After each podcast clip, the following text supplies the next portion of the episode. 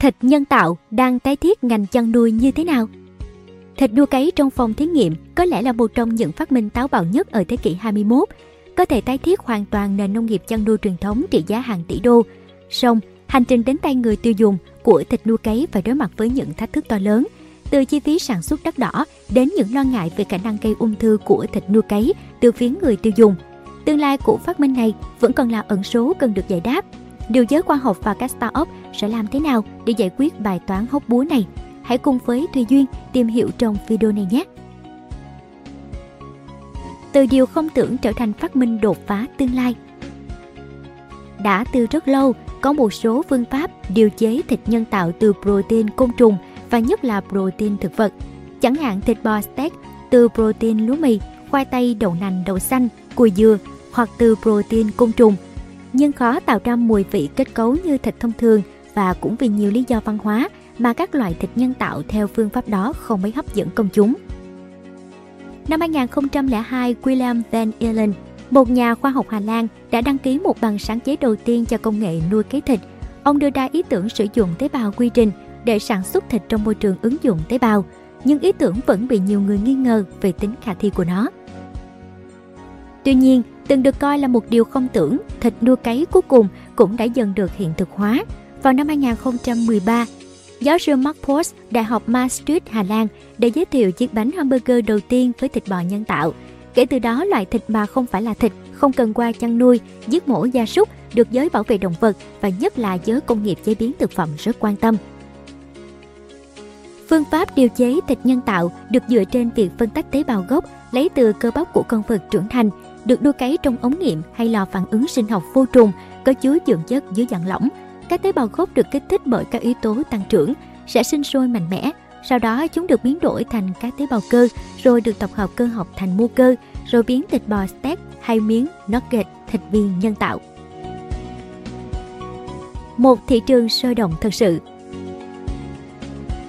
Ba công ty khởi nghiệp lớn trong lĩnh vực thịt nuôi cấy là Believer Meats, Eat Just và Upside Foods đã khuy động được hơn 1,2 tỷ đô la Mỹ vốn đầu tư mạo hiểm để đưa sản phẩm thịt nuôi cấy thí nghiệm lên các kệ hàng tạp hóa.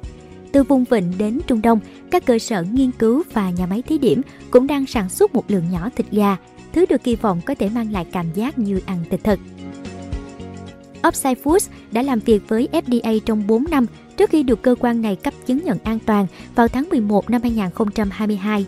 David Kay, trưởng ban truyền thông của Upside đã nói rằng, bước đột phá mang tính lịch sử này đã mở đường cho chúng tôi vào thị trường. Good Meat, một công ty thịt nuôi trồng khác có trụ sở tại California, cũng đã nộp đơn xin cấp chứng nhận an toàn và đang chờ FDA xử lý. Hai đối thủ khác là Mosamit Hà Lan và Believer Meat Israel cũng cho biết là đang đàm phán với FDA. Không khó để thấy lý do tại sao các nhà đầu tư lại hào hứng với lĩnh vực này. Nhu cầu về thịt và cá đang tăng cao, đặc biệt ở các nước đang phát triển. Các nhóm tế bào mà các công ty như Upside sử dụng được thu hoạch chỉ sau vài tuần nuôi cấy. Sau đó, mỗi công ty sẽ có một phương pháp độc quyền khác nhau để biến các tế bào cơ và mỡ thu được thành một miếng thịt. Blue Nalu có trụ sở tại San Diego, đang nuôi thịt cá ngừ vây xanh trong phòng thí nghiệm và họ tự hào có thể cung cấp cho các đầu bếp thịt cá chất lượng cao nhất. Một công ty của Israel, Aleph Farms, sử dụng máy in 3D để biến các tế bào bò thành miếng bít tết. Một quy trình tương tự các kỹ thuật đang được sử dụng để nuôi cấy mô và các cơ quan bên ngoài cơ thể người phục vụ cấy ghép. Trong khi đó, Gourmet, công ty khởi nghiệp của Pháp, đang sử dụng các tế bào được nuôi cấy từ trứng vịt để tái tạo gan ngỗng, một sản phẩm giá cao và cực kỳ tàn khốc trong quá trình chăn nuôi. Các nhà nghiên cứu tại Đại học Osaka gần đây cũng đã công bố việc sử dụng tế bào gốc và máy in 3D để tạo ra một miếng bít tết. Trong đó, cơ, mạch máu và mỡ được sắp xếp bắt chước cấu trúc của thịt bò Wagyu. Một số startup trong ngành này tại Nhật thậm chí còn chỉnh sửa gen để cải thiện giá trị dinh dưỡng và hương vị thịt. Các kỹ sư có thể gia giảm hàm lượng chất béo của thịt bò Wagyu nhân tạo tùy theo khẩu vị hoặc yêu cầu sức khỏe của người dùng. Thậm chí, thịt gà có thể được điều chỉnh để chứa axit béo omega 3 vốn chỉ có ở cá. Và cá có thể tươi hơn nếu nó đến bàn ăn thẳng từ phòng thí nghiệm thay vì từ đại dương xa xôi. Vượt khó trên con đường đến tay người dùng Chi phí sản xuất thịt nuôi cấy vẫn đang khá tốn kém. công ty nghiên cứu thịt nuôi cấy Itches có trụ sở tại San Francisco, vừa mới được chính quyền Singapore cấp phép bán nugget gà, gà viên từ thịt nhân tạo. Tuy nhiên giá bán của nó cao ngất ngưỡng, tương đương với món gà thượng hạng của một nhà hàng năm sao. Itches đã công bố rằng chi phí sản xuất thuần cho một miếng nugget là 50 đô la vào năm 2019. Giám đốc điều hành Itches George Tedrick tại lễ động thổ nhà máy ở Singapore nói, từ một tế bào đó bạn có thể tạo ra hàng tỷ pound thịt. Tuy nhiên, các tế bào bình thường từ gia súc không thể phân chia mãi mãi. Nó chỉ nhân lên vài chục lần rồi sẽ ngừng phát triển hoặc chết đi. Đây được gọi là giới hạn Hayflick, một vấn đề lớn đối với bất kỳ công ty nào muốn sản xuất thịt nuôi cấy. Báo cáo cho hay, ta sẽ không bao giờ có thể phát triển thịt nuôi cấy quy mô lớn. Chỉ nhờ một vài các tế bào bình thường ban đầu, đây cũng là lý do khiến chi phí sản xuất đẩy lên cao. Tuy nhiên, để nuôi cấy tế bào phát triển với tốc độ đủ nhanh và tiết kiệm chi phí, một số công ty, bao gồm cả Big đang âm thầm sử dụng cái được gọi là tế bào bất tử, thứ mà hầu hết mọi người chưa bao giờ cố thử. Các tế bào này về mặt kỹ thuật được cho là có thể gây ung thư. Tế bào bất tử đã được sử dụng trong các nghiên cứu y học từ đầu những năm 1950, khi dòng tế bào bất tử đầu tiên của một phụ nữ ung thư tên Henrietta Lacks được nuôi cấy thành công trong phòng thí nghiệm. Lacks sau đó được nhiều người coi là nạn nhân của y đức vì các tế bào của cô bị lấy đi mà không hề có sự xin phép. Ngày nay một số loại vaccine cũng được phát triển bằng cách sử dụng tế bào bất tử của con người. Quá trình này rất giống với việc làm thịt nuôi cấy. Chúng được nuôi trong lò phản ứng sinh học để rồi cuối cùng tạo ra khối tế bào nặng hàng nghìn pound. Cho tới nay, không có bằng chứng cụ thể nào cho thấy thịt nuôi cấy từ các tế bào bất tử sẽ gây ung thư hầu hết các nhà khoa học đều cho rằng các enzyme tiêu hóa của con người đều có thể sẽ phá vỡ các tế bào ung thư động vật. Robert Weinberg, nhà sinh vật học tiên phong của Viện Công nghệ Massachusetts, nhận định rằng về cơ bản, tế bào của một loài không thể đứng trong các mô của loài khác. Vì vậy, ngay cả khi người ta lấy các tế bào ác tính từ một con bò và ăn chúng, tôi cũng không thấy điều gì xảy ra. Theo giám đốc khoa học của Believer Jacob Namias, Công ty này sử dụng tế bào bất tử trong gà nuôi cấy và chúng hoàn toàn vô hại. Tuy nhiên, các công ty này vẫn đang lo lắng về rủi ro tế bào bất tử.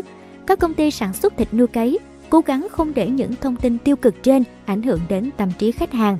Ngay cả khi loại thịt này không gây ung thư, việc mọi người nhắc đi nhắc lại một vấn đề sẽ khiến chúng không còn ngon và thú vị nữa.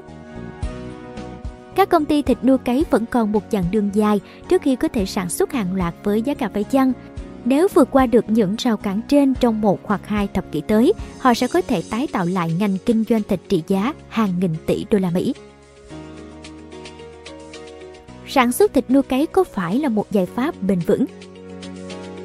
Theo Liên Hợp Quốc, ngành chăn nuôi toàn cầu chịu trách nhiệm tới 14,5% tổng lượng khí nhà kính trên thế giới.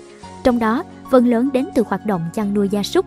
Nhiều người ăn thịt có ý thức bảo vệ môi trường bắt đầu chuyển sang ăn đầu lăng, song cũng chỉ được một thời gian ngắn. Ước tính dân số thế giới sẽ tăng 11% trong thập kỷ tới và dĩ nhiên mức tiêu thụ thịt sẽ tiếp tục tăng lên. Thịt được nuôi cấy được kỳ vọng có thể trở thành giải pháp.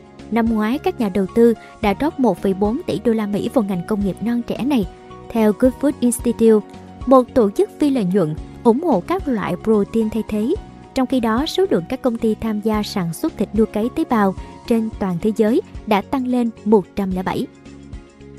Theo một nghiên cứu độc lập được thực hiện bởi Viện Thực phẩm và Hành động Toàn cầu vì quyền lợi động vật, lượng khí thải carbon từ thịt nhân tạo có thể thấp hơn 92% so với thịt bò sản xuất theo cách truyền thống. Tuy nhiên để đạt được kết quả như vậy, các công ty khởi nghiệp sẽ phải ứng dụng 100% năng lượng tái tạo. Ngoài ra, khách quan mà nói, Ngành chăn nuôi gia súc truyền thống cũng cung cấp nhiều phụ phẩm khác ngoài thịt và giúp tái chế một lượng lớn chất thải thực vật, góp phần sản xuất phân bón. Đồng cỏ cũng cho phép hấp thụ carbon. Chi phí môi trường dài hạn của quá trình chuyển đổi từ thịt thông thường sang thịt nuôi cấy sẽ còn nhiều điều để đánh giá và đây là việc không hề đơn giản. Cảm ơn bạn đã xem video trên kênh Người Thành Công. Đừng quên nhấn nút đăng ký và xem thêm những video mới để ủng hộ nhóm nhé.